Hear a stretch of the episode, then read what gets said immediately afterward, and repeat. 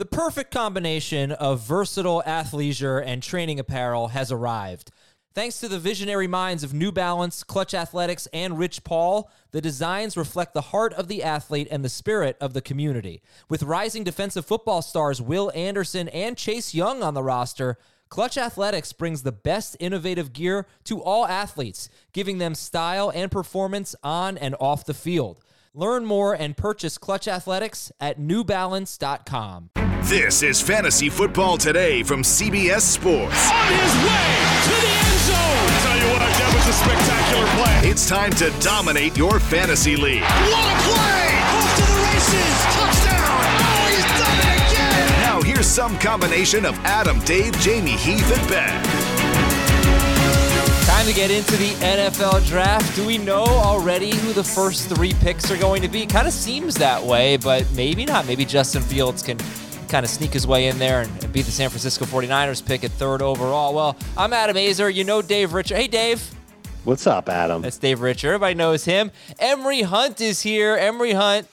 It's okay. So it's 10 a.m. locally for, for me. You're Central Time, right? And Emory, you're 9 a.m.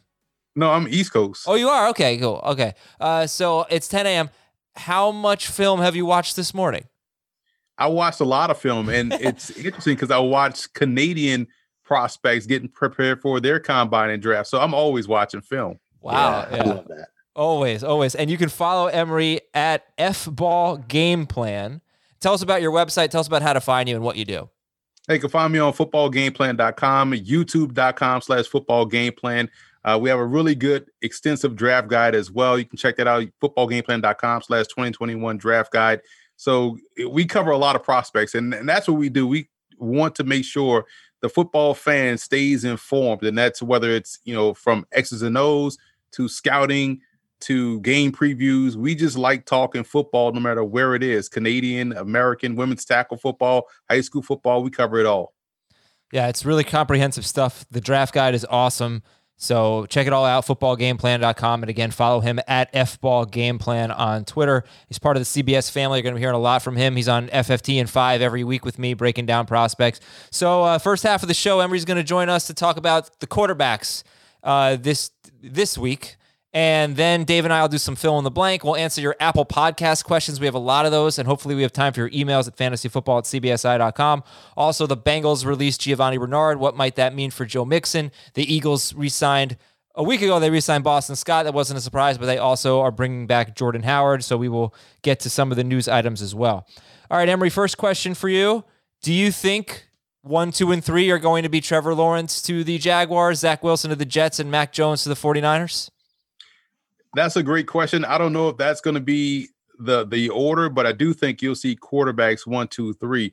Uh, I would have it Trevor Lawrence, Justin Fields, and Zach Wilson. I think those are the top three quarterbacks in this draft class that I would take in the first round. So to me, those are the three quote unquote first round type quarterbacks that can be difference makers from day one. Lawrence, then Fields, then Wilson, because a lot of people are saying that Fields isn't good enough and that he's he's having all these little problems and things coming out in the media. And you're you are out there. You're saying he's number two, Emory. Yeah, and here's the thing: if he played another year at Ohio State, his resume would look just like Trevor Lawrence's resume. They both played a lot of games, a lot of meaningful games. And if Chris Olave runs the right route, that ball hits him right in the throat and he beats Trevor Lawrence two years in the playoffs. Mm-hmm. And I think when you look at Trevor Lawrence, a lot of his big games uh, have been losses in the playoffs outside of his freshman year when he beat Alabama and they won a championship. Fields has won a lot of big games. And I think when you look at that aspect of it and how competitive he is, and you think about his last game against Clemson when he took that shot and really couldn't run anymore. So he had to play a one dimensional game, went out through six touchdown passes and blew out the, the Clemson Tiger. So I think he's battle tested. I also believe he has the mentality to play in the, in the NFL, you know, and that's something you have to really uh, evaluate. How is how big is the moment for a guy? Can he handle the big stage? To me, you have to be mentally prepared to play quarterback out here in New York. And if if you're not, you can crumble. So I think his mentality, his play, and over the last two seasons, the upside uh, because he only played the two full years of college football That's as right, spot right. duty at Georgia. I think he has the, the, the right potential to be the second quarterback. I think he's got a big arm. I think his accuracy is good. I think he's built for today's NFL game. I think he's got good size to go with it. I think he is. Um, I, I, I get the concerns about the whole second read thing, but I think he can do it. And I think if he was asked to do it, it wouldn't be a problem. I think he'd prepare fine. Uh, I, I agree. I think he's the second best quarterback in, in the draft class. I would put him ahead of Zach Wilson as well. All right. Well, let me give you guys one note here. That let me get your thought. Well, two notes. First of all, talk about the wins and all that. I, I don't I don't know how much it matters because the uh, best career win percentage for starting quarterbacks with 30 or more starts, Ken Dorsey out of Miami is number one. He's a uh, is he still a quarterbacks coach right I now? I believe he's in Buffalo. Okay, Matt Leinart is number two, and you know, Dorsey wasn't really a much of a pro pros- prospect. Liner didn't do much. And Trevor Lawrence is number three at 34 and two. So um, yeah, I don't know what to make of that. Obviously, you want quarterbacks who who have won, but I don't know how much it matters. And then for Fields, if there's a concerning stat, his pass efficiency, he was 40th in the nation under pressure. He was fourth without any pressure. He was 40th under pressure. Whereas you look at Mac Jones, I think a lot of people, you know, a month ago would be surprised to hear Mac Jones going ahead of of Fields, but Right now, the rumor is the 49ers are, are taking Jones. However, Justin Fields is going to have a second pro day now. The 49ers weren't at his first one because they were at Mac Jones's pro day, at least Kyle Shanahan and I think Lynch. But Kyle Shanahan will be there for, for Fields' second pro day. But this is really cool for Mac Jones. He was his pass efficiency first against man, third against zone. This is 68 players with 200 more attempts. So Jones was first against man, third against zone, number one inside the pocket. His worst number is outside the pocket, where he was only 17th. That's not bad. First against the blitz, first against no blitz, second best pass efficiency under pressure, second best pass efficiency without pressure, and then throwing down the field 25 plus yards, air yards, third best pass efficiency. So, what do you make of that, Emory? Uh, the metrics might say that Jones, at least under pressure, is significantly better than Fields And he should go first overall then, right? if he's that good, like let, let, me tell you this, um, and this is not a knock against Mac Jones, uh, but when you look at Alabama's situation, they get the best of the best. So their roster is stockpiled with five star talents. So you're practicing against five star players every day. So you go out there in in a game day situation and you're infinitely better than your opponent. So you really haven't seen Mac Jones deal with conflict. And you don't want the first time you deal with conflict to be at the pro level. We just saw this play out last year with Tua Tagovailoa. Great success at Alabama, goes to Miami, deals with conflict, can't really uh, replicate that success at the at the next level. And I want to say this: if I were to ask you about these quarterbacks and would you take them in the first round or take them in the top three, would you take Jimmy Garoppolo, Matt Hasselbeck in the top three, Kirk Cousins, knowing how their career played out, would you take those guys in the top three? Probably not. And I think that's where Mac Jones lies. He's my fourth rated quarterback, uh, but I don't have a first round grade on him. He's someone that I, if he he is someone that I think would be an ideal fit in a place like Washington or Chicago, some place that has a lot of good players already established on both sides of the ball so he can kind of be the bus driver. But you draft right. someone in the top five, you want someone that can be a difference maker. And I don't think that's his game. Mm. Bus driver is perfect. And that's what he was at Alabama. He just did it really, really well. Um, but Dave, I, I, isn't that isn't that San Francisco? I, I, know it's a top three pick, which yeah, is wild, but, but yeah, it, I, mean, so listen, I, think that's what I, I, can't say for sure what the 49ers want, but I remember Kyle Shanahan fawning over Kirk Cousins once upon a time. And so he might look at Mac Jones and say he's a lot like Kirk Cousins. I don't think he's got quite the same arm strength as Kirk Cousins, but I think he's smart. I think he can make good decisions with the football. He seems to be unfazed by the blitz. Um, and he, he just seems to be the type of quarterback that can kind of be a, be a good West Coast offense quarterback. I don't think he's necessarily the type of guy a who can like elevate the whole team and and lead them to the Super Bowl. I know he just won the national championship, but I, I just feel like there's something different where sometimes quarterbacks make their players around them better. I think that's what happens in Green Bay with Aaron Rodgers because if you had Kirk Cousins throwing to Davante Adams, I don't know if Davante Adams would be as good. But I also see Mac Jones as someone who's not going to be great for fantasy, especially if he goes to San Francisco, because that's a team A that likes to run the football a lot. And B, if he's not going to generate anything on the ground, he's not going to give you rushing yards, that already puts a cap on his fantasy production. And if he's not in a situation where he's throwing for over 300 yards and three touchdowns every week, that's another cap. So I don't think that Mac Jones is somebody who can be exceptional for fantasy, nor be a great quarterback to, to help the 49ers or whoever drafts him become Super Bowl champions. I don't think he'll be the reason why they're Super Bowl champions. The 49ers quarterbacks, just looking at the last four years under Kyle Shanahan, a typical season might be something like 4,200 yards and 26 touchdowns, something like that. It's really not that bad. But when you right. take those numbers, expect that from a rookie. Let's let's say a hypothetical scenario where they take Mac Jones and he starts all 17 games. This is of course a 16 game pace of 4,200 yards, 26 touchdowns, something like that. You know that that's a great rookie season, by the way. You're probably not going to get that, but uh, with no rushing on top, of very little rushing. It's really not a huge fantasy impact, and we know they like to run the ball when they can. Um, we can't skip over Trevor Lawrence, so we'll come back to him. I want to stay on Fields though. Emory, since he is uh, he's number two for you, and people are very split on him. It seems. What is it that some evaluators don't like about Justin Fields? I think they focused on about seven passes uh, in two games. Um, Indiana and Northwestern, both of which they went yeah, back. And, and, won those games. Um, but I think they focus on him holding the football too long. But this has been explained time and time again. Uh, when you look at how they play offense, they're asking both the receiver and quarterback to rely on option routes. So the quarterback sees it from his perspective. He sees it faster than the receiver who's running into it.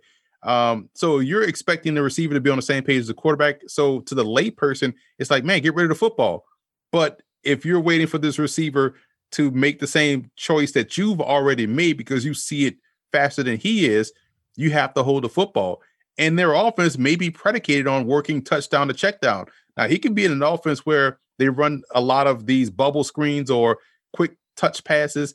And then we people, people would say, well, yeah, he has an 86% completion percentage, but mm-hmm. it's all mm-hmm. short passes, bubble screens. But when you look at what they're expecting them to do offensively, they may be working touchdown to check down. That's why we see a lot of big plays come from this offense.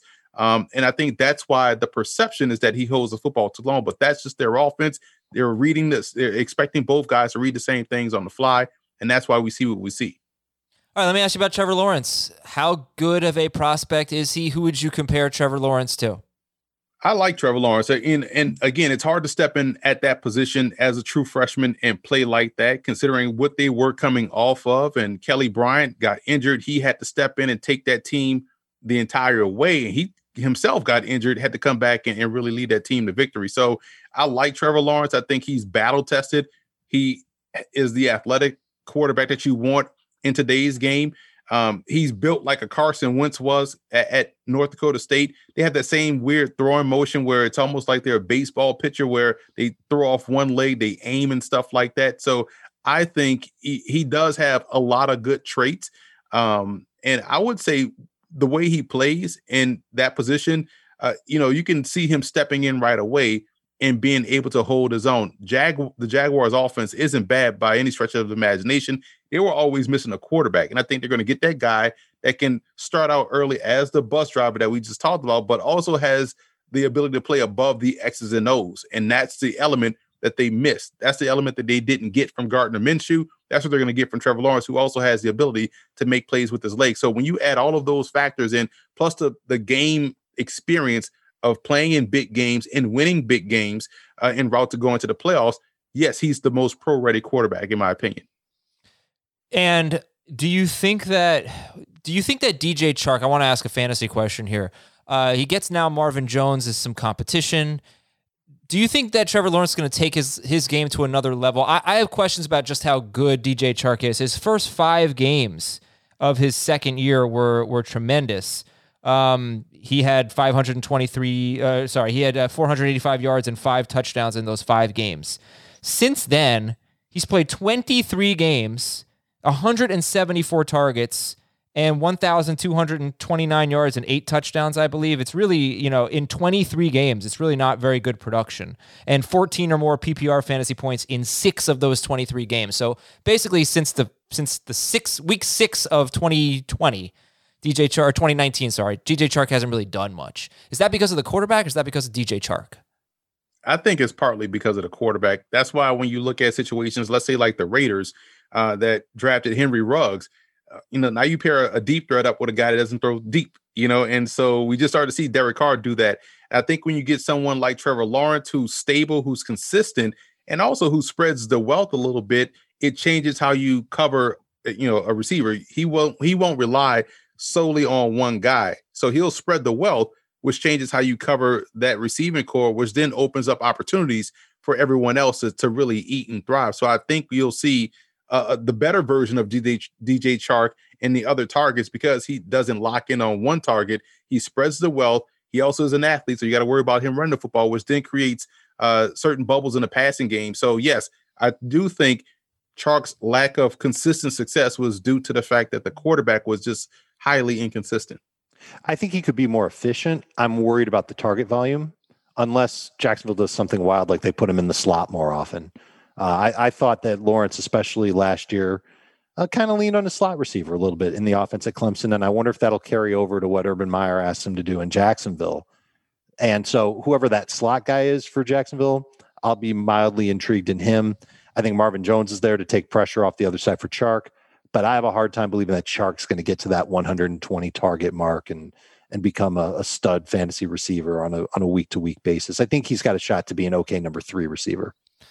Uh, Dave, I want to ask you where you would rank Trevor Lawrence, but I have to remind everybody it's a big week. It is Masters Week. Butler Cabin, the Green Jacket, pimento cheese sandwiches.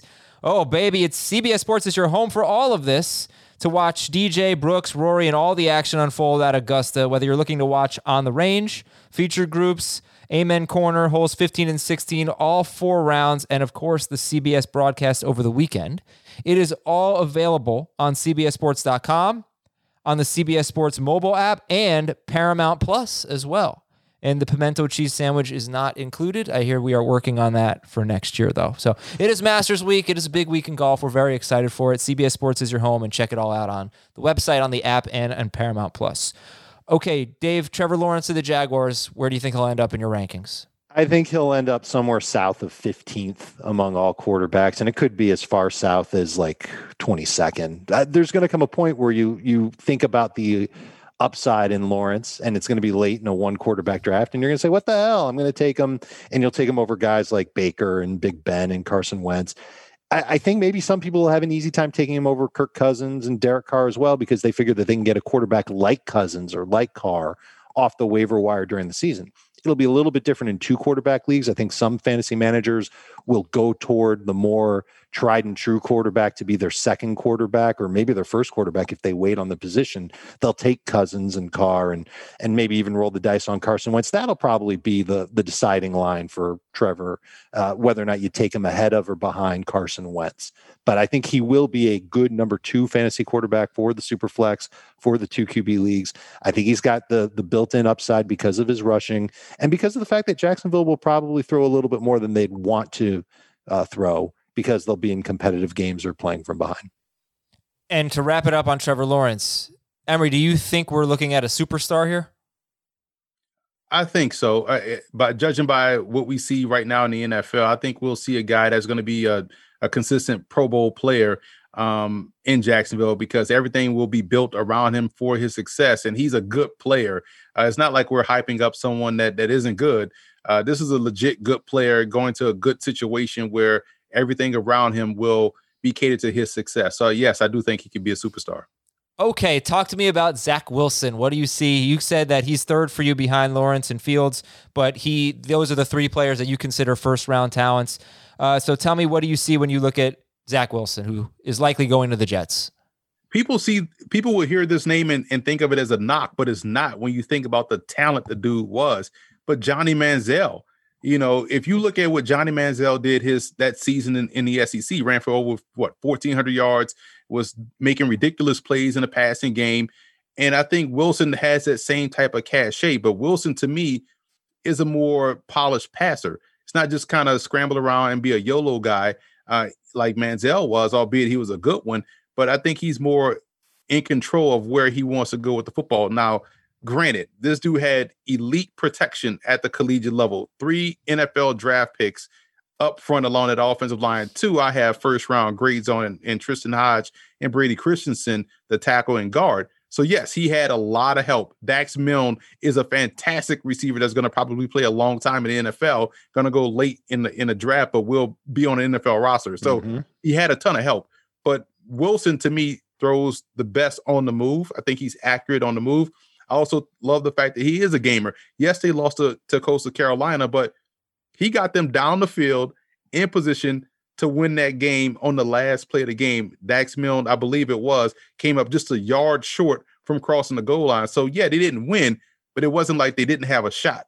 And I do think because we saw him healthy for the first time this season, play a full season healthy, juxtaposed to what he didn't do in 2019. Yeah, you have you love the upside of this guy hoping that he can stay healthy, stay put together, and continue to, to build on what he did this year. So it's not an anomaly the anomaly was the fact that he wasn't healthy in 2019. But you go back and watch that USC game, I thought he played well there. They got the upset against a major team. So he has played some big time football while out there in Provo. We just hadn't seen it consistently because he hadn't been healthy. So that the health is a concern. He broke his right thumb in in September of 2019. Surgery on his right shoulder. That's his throwing shoulder in January 2019. Uh, I don't know if he missed anything in 2018 but those would be some slight concerns. I, I feel like maybe. What do you think of his body? I, have got a couple of follow-ups for you, Emory. The first one is, what do you think of his body? Do you think it can handle um, the, the physical pounding as a versatile two-way quarterback tends to have? he has to become more judicious in in when he decides to to run over somebody. You can't be out there like Herschel Walker when you built like a lowercase L. You can't do that, right? You can't. there's no 18 or 19 year old dudes out there that you just run over uh, at the pro level. I think he has to. He suffers from a little bit of Mike Vick syndrome in that regard. Like you have to know when to slide, when to get out of bounds, when not to take the hit. Uh, you see, good quarterbacks tend to do that. Um, that that have been able to to sustain success as a runner. So I do feel as though he, he can hold up physically, but he has to know when to let a play die, when they get out of bounds, and pick your spots to run over guys when you need a first down or when you're right there at the pylon. Everywhere else, just slide, live the play yeah. down, and you could last long. Play a little bit smarter when you run off with the football. The second question is, how do you think he did when when the pressure was on? I felt like he left pockets maybe a little too early. Um, maybe was rattled even from mild pressure, much less heavy pressure. Um, just your thoughts on how he did with that?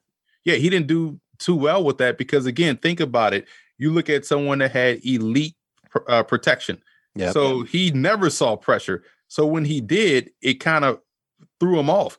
Think about this. This there was one play in particular in the Coastal Carolina game. It was early in the game, or maybe in the second quarter. It was fourth and one. They went for it and they ran play action. He had a wide open guy staring him in the face right underneath, but he bailed that that that clean pocket mm-hmm. and tried a, a more difficult throw down the field toward the sideline where he didn't give the receiver a chance. And so you wonder why would you vacate a clean pocket why would you not see the guy staring you right in the face that would easily have converted the first down? And why would you take the more difficult throw? And a lot of it has to do with how you handle pressure situations. Um, not necessarily not necessarily pressure from the defense. So you you wonder about those things, but I think those things can work itself out with more reps. And the ace in the hole he has is his athleticism. So if he's facing pressure, he can get out of dodge and, and make you pay which could then alleviate a lot of the pressure. So I think we'll see him get better in that regard as we see him play more games. Wilson rushed for 254 yards last year. So he, you know, he's not Justin Fields or something like that, but he's mobile. And that's, you know, 221 yards as a as a freshman or in 2018, 167 2019 and then he played 3 extra games in 2020 compared to just 9 in his first two seasons. Each of his first two seasons had 254 rushing yards. Dave, any more questions about Zach Wilson, or should we move on? Let's move on. Okay. Uh, I asked you this on FFT and 5, Emory. Trey Lance, is he the next Josh Allen? Is that a fair comparison? It could be fair. And, and he's my uh, fifth quarterback. And I like Trey Lance, the, the tools, the prospect.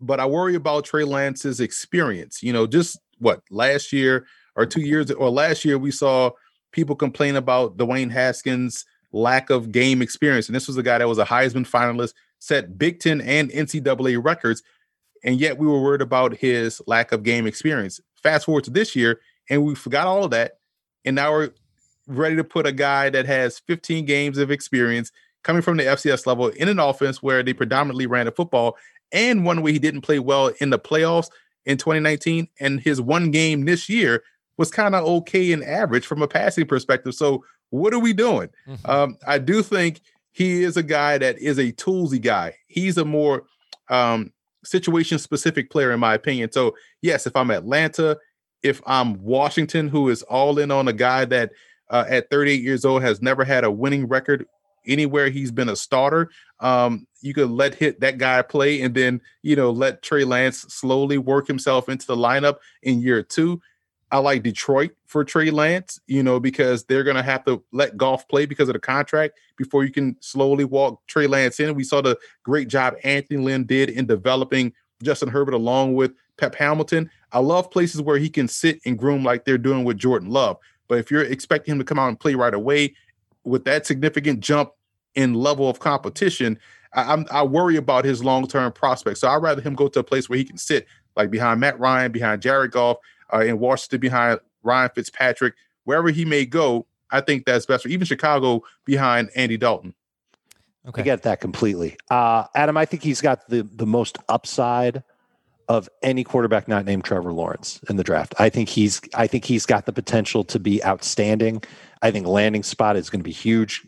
Coaching influence is going to be huge. What Emory said about the the lack of experience, uh, especially playing on the FCS level, I think that that's a, a big problem. I also think his accuracy needs to be worked on. And that might come from, I, have gone back and forth with people on his footwork and his mechanics. So I'll probably ask you about that in a second, Emory. But uh, th- there were times where I watched him and, and you look like his mechanics were great. And then you kind of go back and you look at older games of his, and yeah, you can see that his base was a little wide and his throwing motion was a little elongated. He, he needed to clean that up. And he tried to clean that up on his pro day, and there were still some accuracy issues at his pro day. I counted seven off target passes at his pro day when there's no hmm. pressure mm. and he's putting on a show for people that was a little concerning but the physical tools are great he seems like a smart kid I'm thinking the Patriots could be an interesting place for him to land where he can sit for a year behind Cam Newton and then he could come in and play starting in 2022, have a good offense around him that he's comfortable with.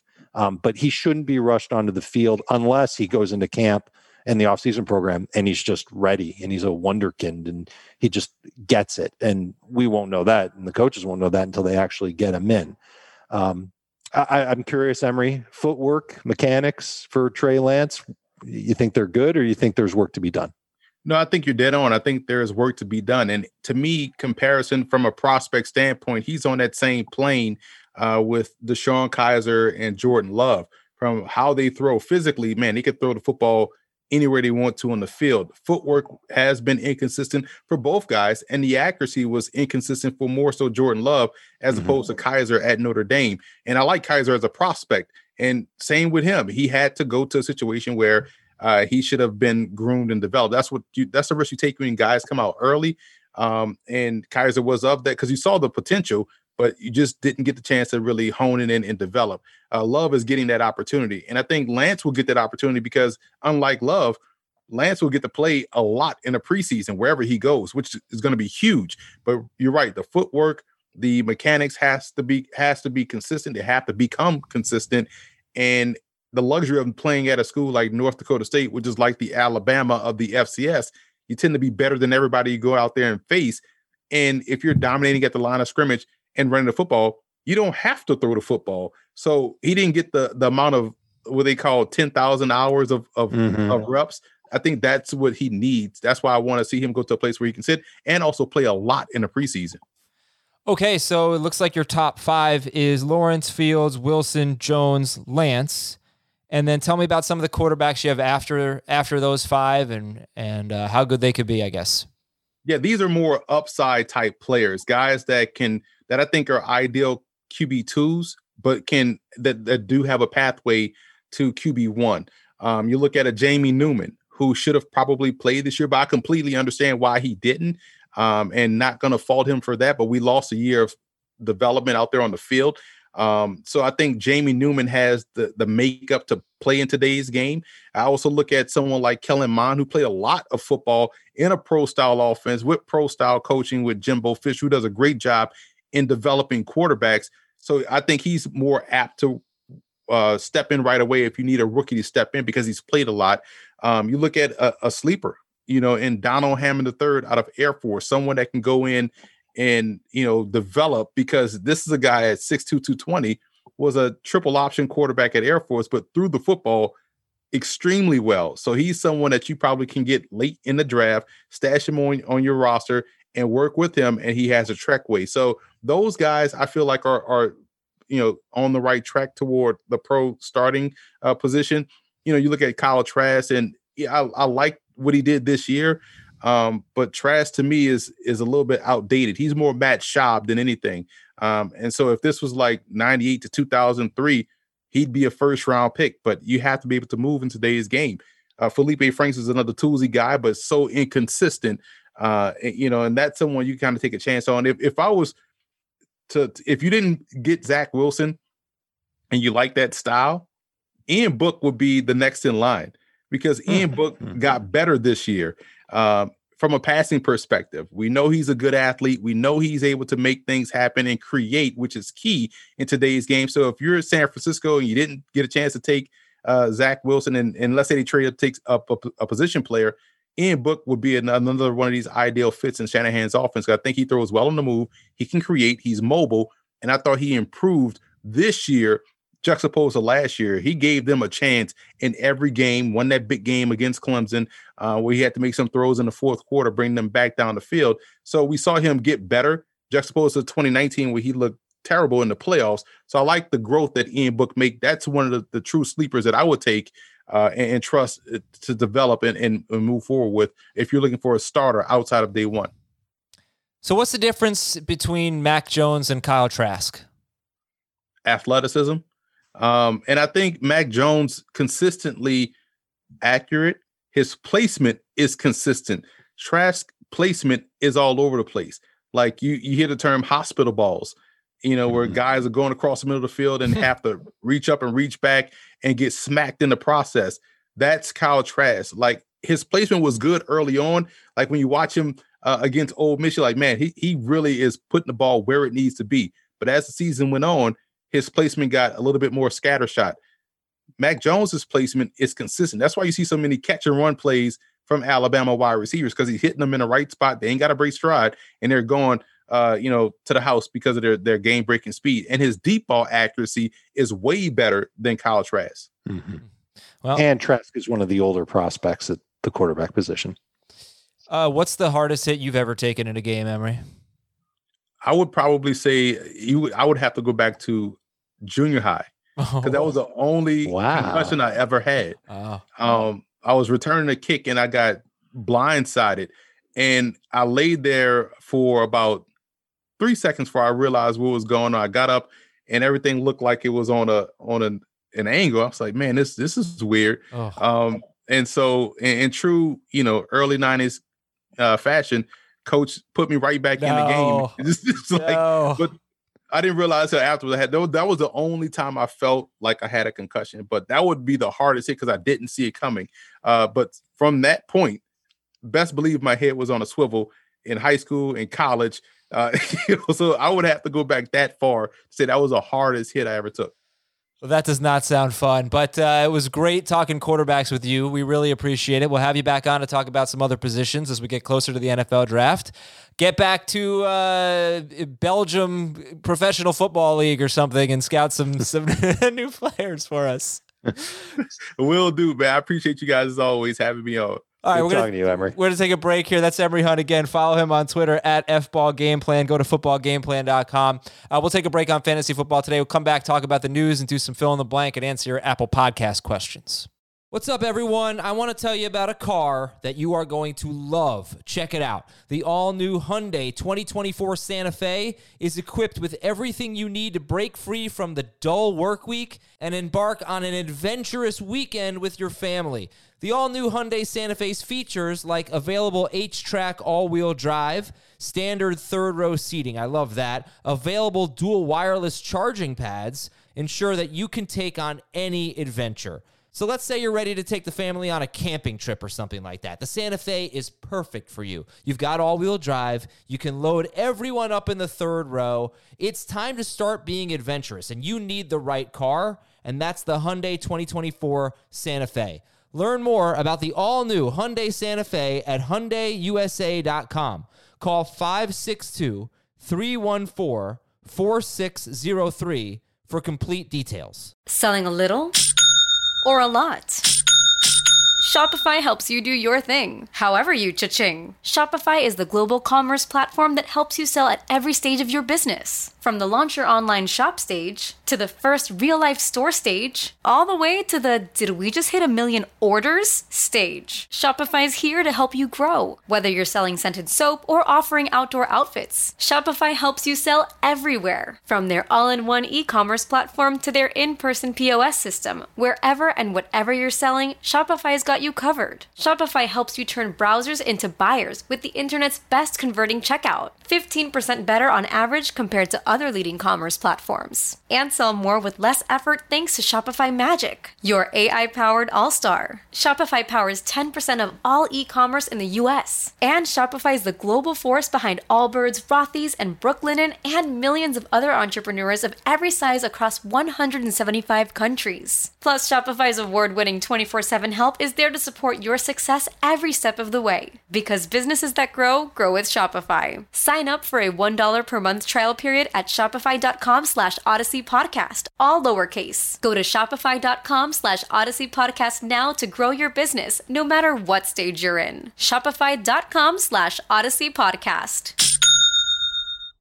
Special thanks to Emory Hunt. That was awesome stuff. Very educational. Love talking football with him and looking forward to breaking down the other positions.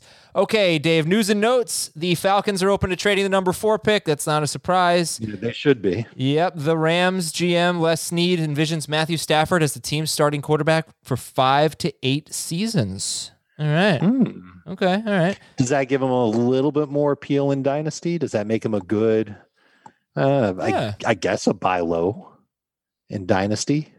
Figuring think that so. you can squeeze squeeze Stafford's juice for a few more years than you might anticipate. I don't know. I don't think it. I don't think it means that much. But if you're really in a pickle at quarterback, say you're in a super flex, he's someone you can try and grab and hope that Les Snead is right about the at least the five year part. Philadelphia signed Jordan Howard and they re signed Boston Scott last week. And the Bengals. Oh, that's awesome. Good. That's just that's super. Well- yeah. okay, fine. We'll stay with that. The Bengals released Giovani Bernard. They go to the Eagles. Uh, does this matter? We're just glossing. Wait, we're just going to gloss over Gio. no, no, no. We'll come back to that. But Oh, we'll start man. start with the Eagles. Does does this matter? Jordan Howard and Boston Scott back. And again, the Boston Scott thing was not a surprise. They tendered him, I believe, so they knew, Yeah. we knew he was coming back. But uh, now Jordan Howard joining the fold. Does this matter for Miles Sanders? I, I, I obviously Scott matters more. I wonder if he'll become their version of Nyheim Hines, and you know, he kind of sort of was already. Um, and Jordan Howard coming back, I, I'm not sure why. I don't know what they saw in Jordan Howard when he was in Miami that makes them want to put him on the roster. That maybe the roster spot isn't guaranteed. That would probably be the case. Uh, we'll see. It's not going to make me any more nervous to draft Miles Sanders. I still think Sanders is worth a top 30 pick. All right, and then Gio Bernard being released. What kind of impact does this have on Mixon? I think it, it gives him an opportunity to catch more passes. And, and he had some games with high reception totals last year before he got hurt. I think that that'll continue to be the case. But I also think they really liked what they saw out of Samaje Perine. They did not have to cut Giovani Bernard. Um, they, they saved like four million bucks on the cap, and they've got a ton of cap space. So they must have just been at the point where they were like, "Listen, we like Perine. He's as good as Gio. We don't need Camp to prove this. We can give Gio the chance to latch on with another team now. Let's just let him go now." And I know there was talk about a trade that didn't materialize, and so now he's he's on the street. Uh, I I think that Perine becomes, I guess, like the the crappy handcuff to Joe Mixon if you are in a league where you're so inclined to do that sort of thing with Mixon. Uh, Perine would be there. Perine was someone I drafted late in our half PPR mock the other day. I think he's worth a very late pick, but I don't think he's going to infringe too much on Joe Mixon. Mixon has a path to getting workhorse type touches, provided he stays healthy. And I don't know how efficient he'll be. That's dependent on the offensive line in Cincinnati, which uh, they they're improving. They're trying to improve. I don't know how much improvement they'll actually make by the time the season starts. I find myself gravitating to uh, to Joe Mixon. Um, first of all, he's got a chance for 300 carries. If you get Yes. 300 carries, you're you're basically guaranteed to be a top five running back. I know that sounds crazy, but every running back in the last five seasons with 300 carries has finished top five in both formats. LeGarrette Blunt had 299 carries in 2016, and he was number seven in non PPR, number nine in, in PPR. So it's possible to be 300 carry guy and not finish top five, or at least a 299 carry guy. But other than that, every running back in the last five seasons with 300 carries has finished top five in both formats. And if you want to throw half PPR in there, all three formats. Uh, so there's that. And he was actually on pace for more than 50 catches last year. He was on pace for 56 catches, and that was with Giovani Bernard. They had sort of phased Gio out of the passing game, it seemed, before Mixon's injury. Um, Bernard had uh, had 12 of his 16 catches in the first six games that Mixon played. Bernard had 12 catches in the first three games and then four in the last three games. Um, so yeah, so I don't think that Mixon is like a Derrick Henry or a Nick Chubb. Don't think of him that way. He's probably, I would say, he's gonna they're certainly going to catch more passes than Josh Jacobs, um, probably than Chris Carson. I mean, I think he's got a chance, Dave, for 50 catches. Sure. So you could be talking about a guy who's. I'll take Derrick Henry to lead the position in touches, but who's number two? I mean, it could be Mixon. Could, really could be. I don't know. So I, He'll, I'm- he'll be up I'm there, and you know that he'll be the short yardage goal line guy for Right. them. And if he can tack on 50 catches as well, yeah, it's it all sounds great. But I, I think a large enough population of us have been burned by Joe Mixon over the past few years that there there will be hesitancy to draft him. I think last year we were talking about him as a first round pick, and so the people that took him as a first round pick last year, they're going to be the ones who are the most hesitant to go after Joe Mixon, even if it's round two. I think if you're finding him in round three, I think it's a no brainer. I think if it's late round two, it's worth considering right now. Let's see what this offensive line looks like. uh, A, after the draft, B, once training camp gets going in Cincinnati. And let's see what Joe Burrow looks like too, because if Burrow ain't playing, uh, Mixon ain't running. Do you know well. where he went yesterday? where Joe Mixon went yesterday? Yeah, in our mind. I can answer that question in about 12 seconds. Please do. I'll read some more notes while you do that. Uh, I've got Detroit, the answer. okay, Detroit signed cornerback Quinton Dunbar. Minnesota starting quarterback Jeff Gladney turned himself into police after allegedly assaulting a 22 year old woman. Uh, Seattle defensive end Carlos Dunlap said Russell Wilson will be with the team in 2021. Jon Gruden said Kenyon Drake can run it, catch it, and return it. We'll come back to that one. Carolina signed cornerback AJ Bouye. He will be suspended for the first two games of the season. His career was was going way up a few years ago. He has not been as good since signing a big contract with the Jaguars. Then the Bears have discussed trading wide receiver Anthony Miller, according to Ian Rapoport. So we'll come back to There's Kenyon a rumor Drake. going around that Miller will go with a draft pick to Baltimore for Orlando Brown Jr. oh wow, That would be interesting. That would be interesting to add Miller, put him in the slot in Baltimore. I mean, I think- I I don't think think, it'd be be, great for his fantasy numbers. I think it'd be more interesting for uh, for the Bears to get Orlando oh, sure, Brown to get a tackle, right? right? Yeah. Uh, so Okay, so the over under on Mixon's draft position in our half point PPR is 24.5. Did he go before 24.5 or after 24.5, Adam? I'm gonna and say everybody. I'm gonna say he was a late second round pick. I'm gonna say under 24.5. You would be correct. Yeah. Let's go. He went 21st to Jamey. Okay. So ahead of Cam Akers, which I think I disagree with. Pretty sure I disagree with that one. Ahead of Antonio Gibson. Yeah, I'm pretty sure I'm going to disagree with that one too. Ahead of D'Andre Swift. In full PPR, I would definitely disagree with that. Yeah, I, I think he's a for now he's a really good third round pick. I think Jamey may have reached a little for Joe Mixon. okay. And What do you think about uh, Jon Gruden, who is really becoming kind of like a Pete Carroll, where he just speaks with so much praise about his players so often, and you kind of have to take it with a grain of salt. But he said Kenyon Drake can run it, catch it, and return it. I mean, technically that's true. and if he's if he if, he, if he's using him for all three of those roles, then I understand why they decided to pay him what they paid him. I think I think Drake does have I don't want to say it's untapped potential because we've seen it from him where he does catch the football out of the backfield. If he's going to be in that type of a role with Vegas uh, to be the to the passing downs guy to Josh Jacobs, then great. Um, but last year he didn't really hang on to that role very much with Arizona. I think he had like one or two games in the second half of the season where he had good reception totals, but was otherwise kind of morphed into a north south runner. And he did okay with that. He scored a bunch of touchdowns. So I, I wonder, I just, I, I wonder just how he'll assimilate into this offense. I think he'll be, I think he'll be maybe right around 10 touches a week. And that means that Jacobs will be right around 15 touches per week. And we're going to curse and throw stuff at the TV when we see Drake steal a touchdown from Jacobs or anything like that. I think Drake is going to be decent fantasy running back bench material for pretty much the entire season unless something happens to Jacobs. By the way, right now on cbssports.com slash fantasy, uh, Chris Towers has written an article about Joe Mixon. Can Giovani Bernard's release push Joe Mixon to the top tier at running back in 2021? So check that out. And it's time for fill in the blank. Thank you to all of you on Twitter for participating in this. Fantasy. I'm filling this, Adam. You ready? Oh, you're filling. Okay, that's good. That's Getting, good. feeling, filling. Yeah. Sorry, I just completely drew drew a blank there. Uh, fantasy, bro. I will puke blank bro. times a week when Taysom Hill comes in for Jameis Winston.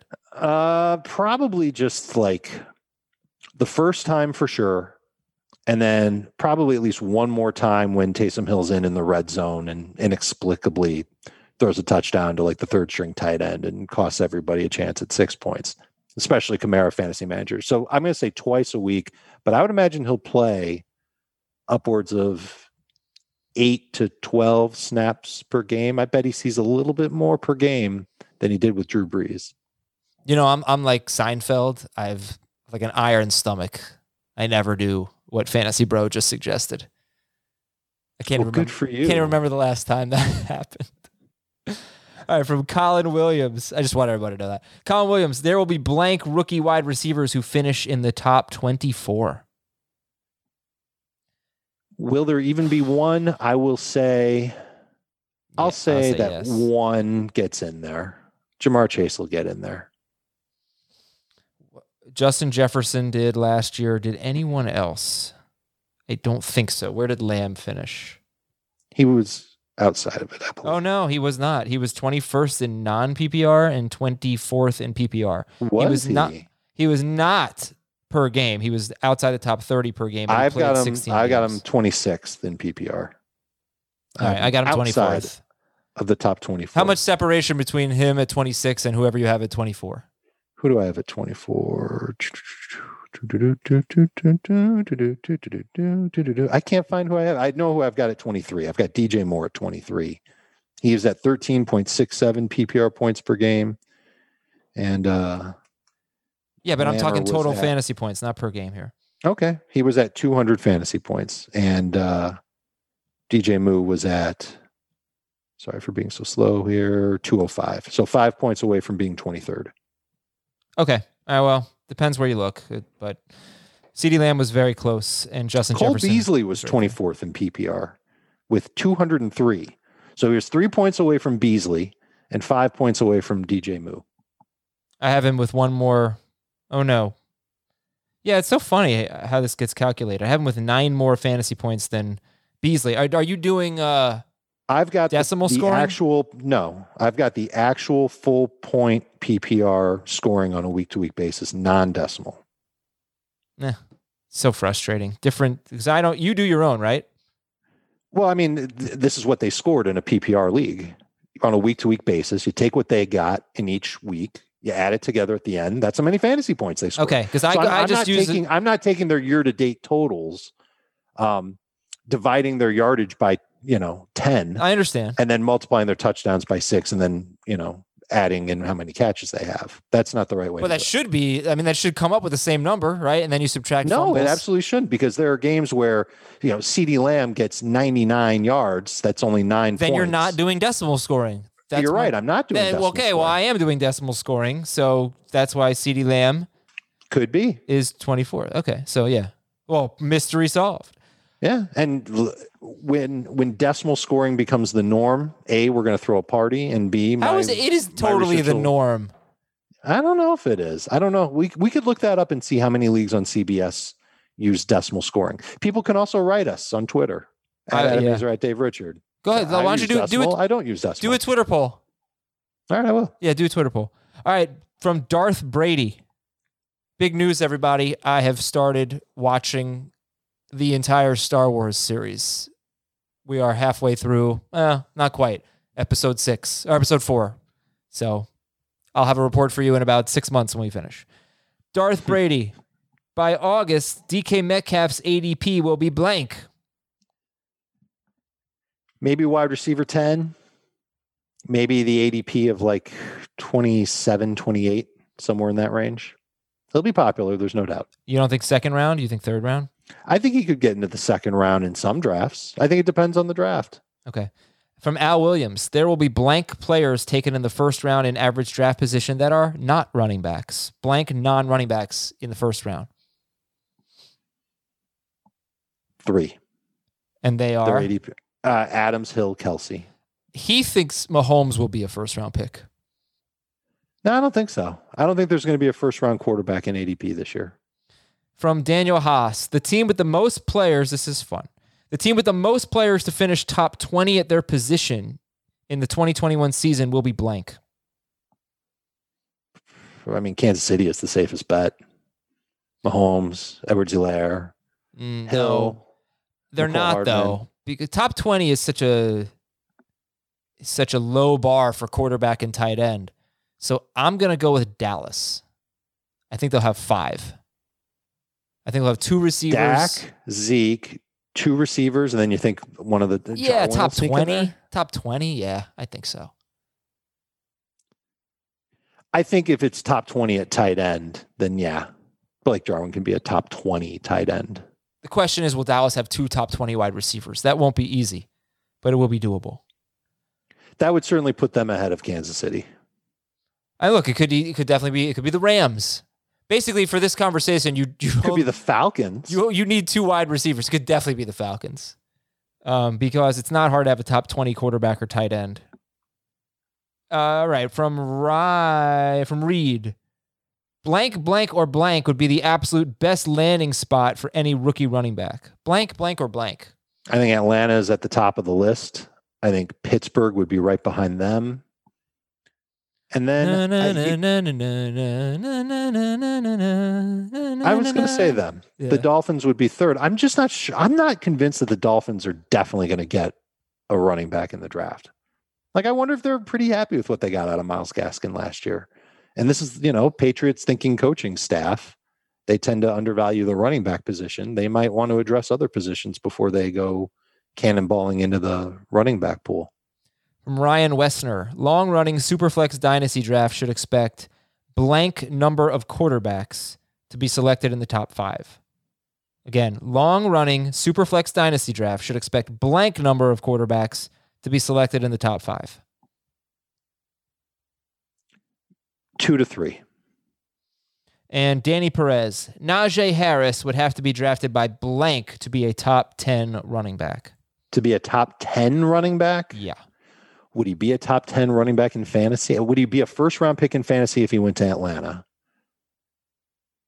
No, I don't think I'd put him there, but I think he'd be like uh, off the top of my head, like top 18. I think he'd be a second round pick. I think people would get excited about Harris if if all they have in Atlanta is Najee Harris and Mike Davis. I think people would be pretty excited about that. I think they'd go after him by round two. And would you take him or Mixon? I would take him over Mixon. Would you take Najee Harris on the Falcons or Cam Akers on the Rams? Ooh.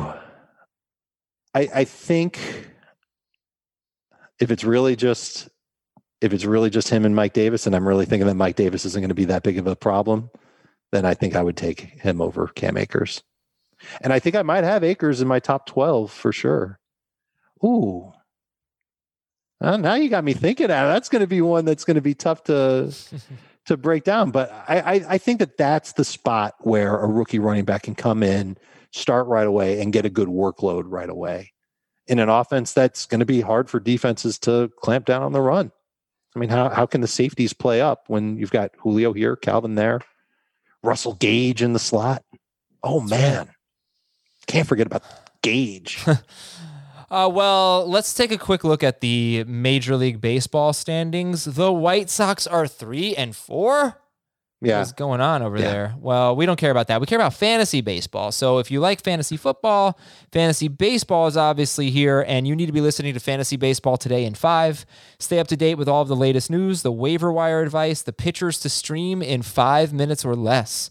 Fantasy baseball today in five. Download and follow anywhere you listen to this podcast. And by the way, there's also Fantasy Baseball today in like 60, the full length version, which is a great show, which you should be listening to. Time for your Apple Podcast questions to finish off this week of podcasting. This is from Big Kurt 19. 12 team full PPR league. I need one keeper for next season. Jonathan Taylor for a third round pick. all right. Calvin Ridley for a fourth round pick. Dobbins in the seventh. Akers or Justin Jefferson in the ninth. Full PPR. Taylor in the third, Ridley in the fourth, Dobbins in the seventh, Akers or Jefferson in the ninth. if you're not sold on Taylor being the next great fantasy running back, then I think it's got to be Akers. Oh, Jefferson? No? You'd rather have Akers? Jefferson's great. All these guys are great, but I think getting Akers uh, ahead of Jefferson, full PPR. Yeah, I get where you're coming from with that. Would you draft PPR. Jefferson ahead of Akers in a full PPR? Redraft? I guess I don't. I guess I don't think I would. No. I don't think I, I don't think I would either, and it's not a sled on Jefferson at all. Yeah. I think no, you're right. Akers can I be would really draft good. Akers. Yeah. Yeah. So I'm taking Akers over Jefferson then Okay. with the ninth round value. Certainly going to take that ahead of Dobbins, who's going earlier. Yeah. Certainly going to take that ahead of Ridley. I would take Akers ahead of Ridley. And so, it really, it, like if you're over the moon in love with Jonathan Taylor and you're like me, you're not fazed by the Marlon Mack signing, yeah, you take Taylor in the third. But ninth round on Cam Akers is really, really hard to pass up. Joey from Germany. Hey, Jerry, George, Cosmo, and Elaine. Hey, speaking of Seinfeld, There you go. 10 team, 1 QB PPR league. I can keep two. Kamara in the first round, Davante Adams in the second, Dobbins in the sixth, Justin Jefferson in the eighth. Maybe now we can take Justin Jefferson. we're Kyler, taking Justin Jefferson. yeah. Kyler Murray in the 11th. Murray can only be kept for one more season. The rest are eligible for two more years. And he has the eighth pick. So let's say we're going to keep Jefferson in the eighth round. Pick one more. Kamara in the first, Adams in the second, Dobbins in the sixth, Kyler in the 11th. I, I'm kind of tempted to keep Dobbins because you can get him for two more rounds or two more years at that round. Uh, but in a 10 team league, if you're picking eighth, you probably don't have a shot at getting Alvin Kamara again. Uh, it's a PPR league. I think Kamara can be really good again, even without Drew Brees at quarterback. Mm, I, I think, I think I would lean toward Kamara, just getting the superstar uh, with your first round pick that you wouldn't be able to get otherwise. So Kamara and Jefferson would be who I'd take. Jake from Washington. After nine years of running my league, I'm getting rid of the kicker position and adding a super flex spot. That's Can you- the way to make it more fun. Yeah. Can you address how you should approach a draft with a super flex, please? No one has ever played with one before. It's a two receiver league, two running backs, and a flex, and now a super flex. So, what do you think? If the scoring really favors quarterbacks, people are going to fill that spot with a quarterback, and that'll push up quarterbacks in the draft. It'll make you want to go and select a quarterback a lot earlier than you might initially intend. This is the type of draft where you will see Patrick Mahomes go in the first. Patrick, Ma, yeah, I didn't say Patrick Mahomes. Patrick Mahomes in the first round, Josh Allen second round. You know all the all the top no, I, I. I think No you're way. getting four quarterbacks in the first round. You might. It- Yeah. It really comes down to how people feel about it. Depends what the scoring is. Uh, You're right. Allen will probably be a first round pick too. Um, Let me see our latest super flex draft. Right. But one. the- the- i- if you're comfortable with the depth of the position, you might opt to only take one quarterback early or no quarterbacks early, and then you can go back to back with quarterbacks in say rounds five and six, and you'll get okay starters, but you'll also have good players to other positions. Yeah, it's just like any other league, Adam. Like what the scoring system is is very important. It's just something that you've got to know before you go in. Um, the more that it favors quarterbacks in a super flex, the more likely people are going to use that spot to get a second quarterback. And uh, if if everybody and maybe you adjust to this when you're drafting, if everybody's going to go and chase quarterbacks in the first couple of rounds, you'll probably have to jump in that talent pool too, and then some good players will fall to you later on. The only super flex draft that we've done recently was a dynasty startup mock draft. Uh, McCaffrey one, Cook two, Mahomes, Allen, Murray, Jackson, Watson were the next five picks, and then Dak Prescott, Justin Herbert.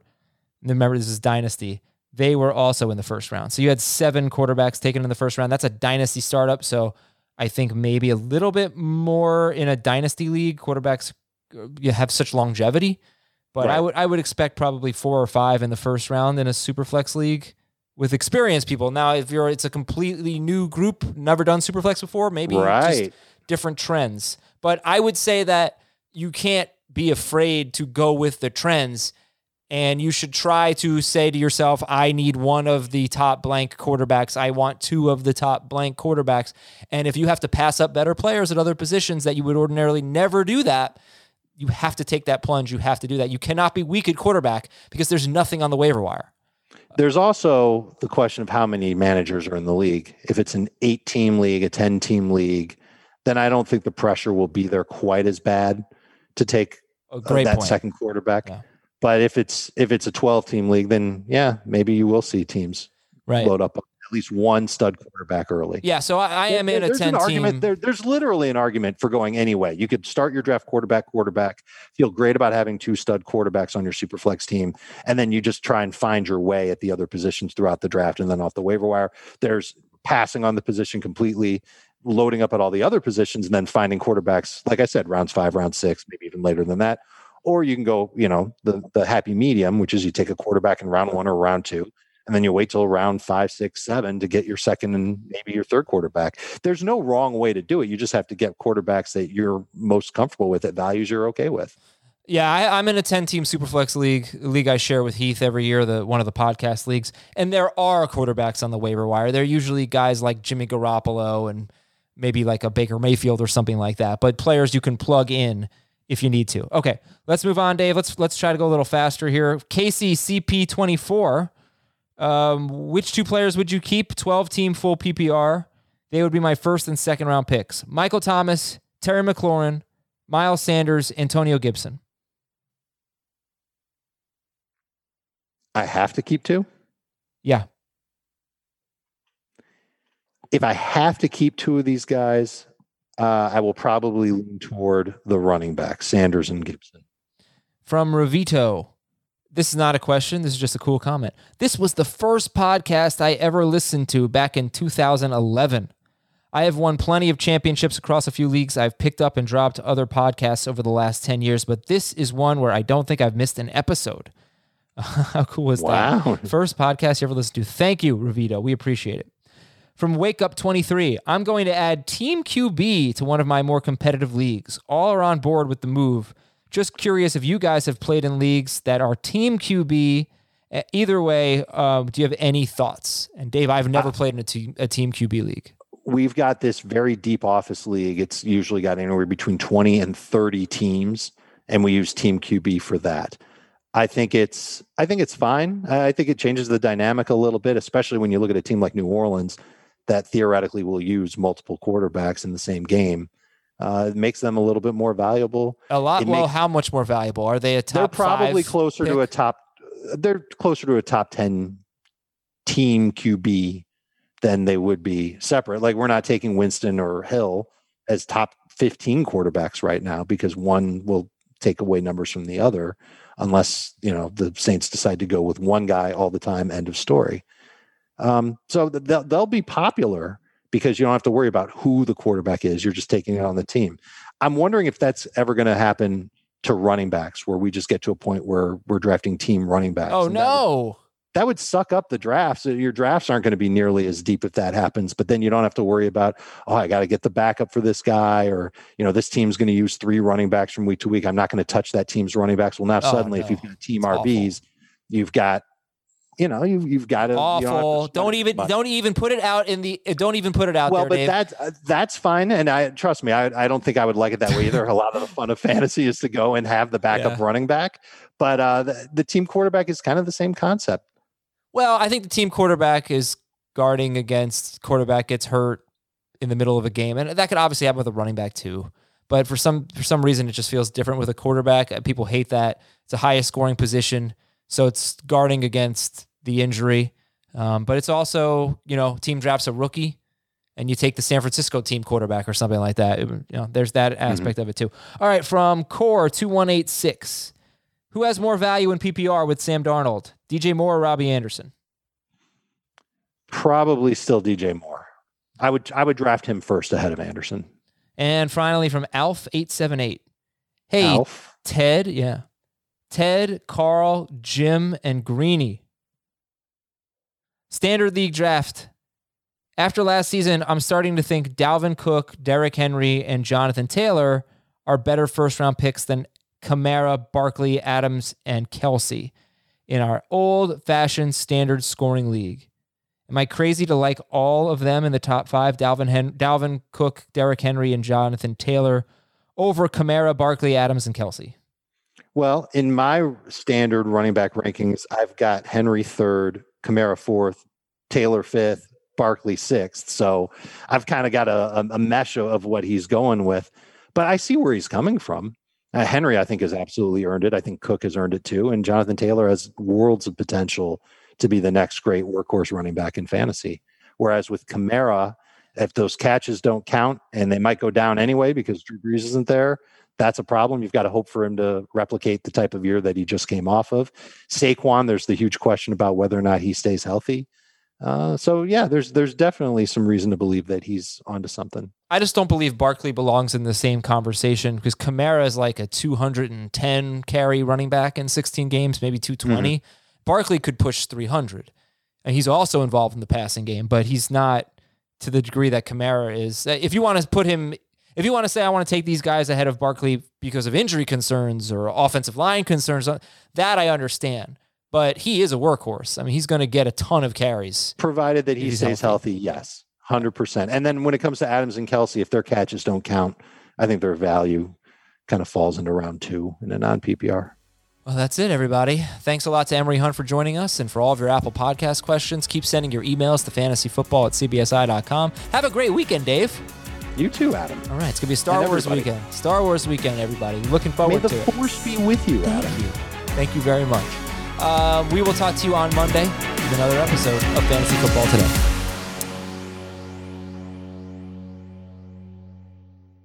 Robert Half research indicates 9 out of 10 hiring managers are having difficulty hiring.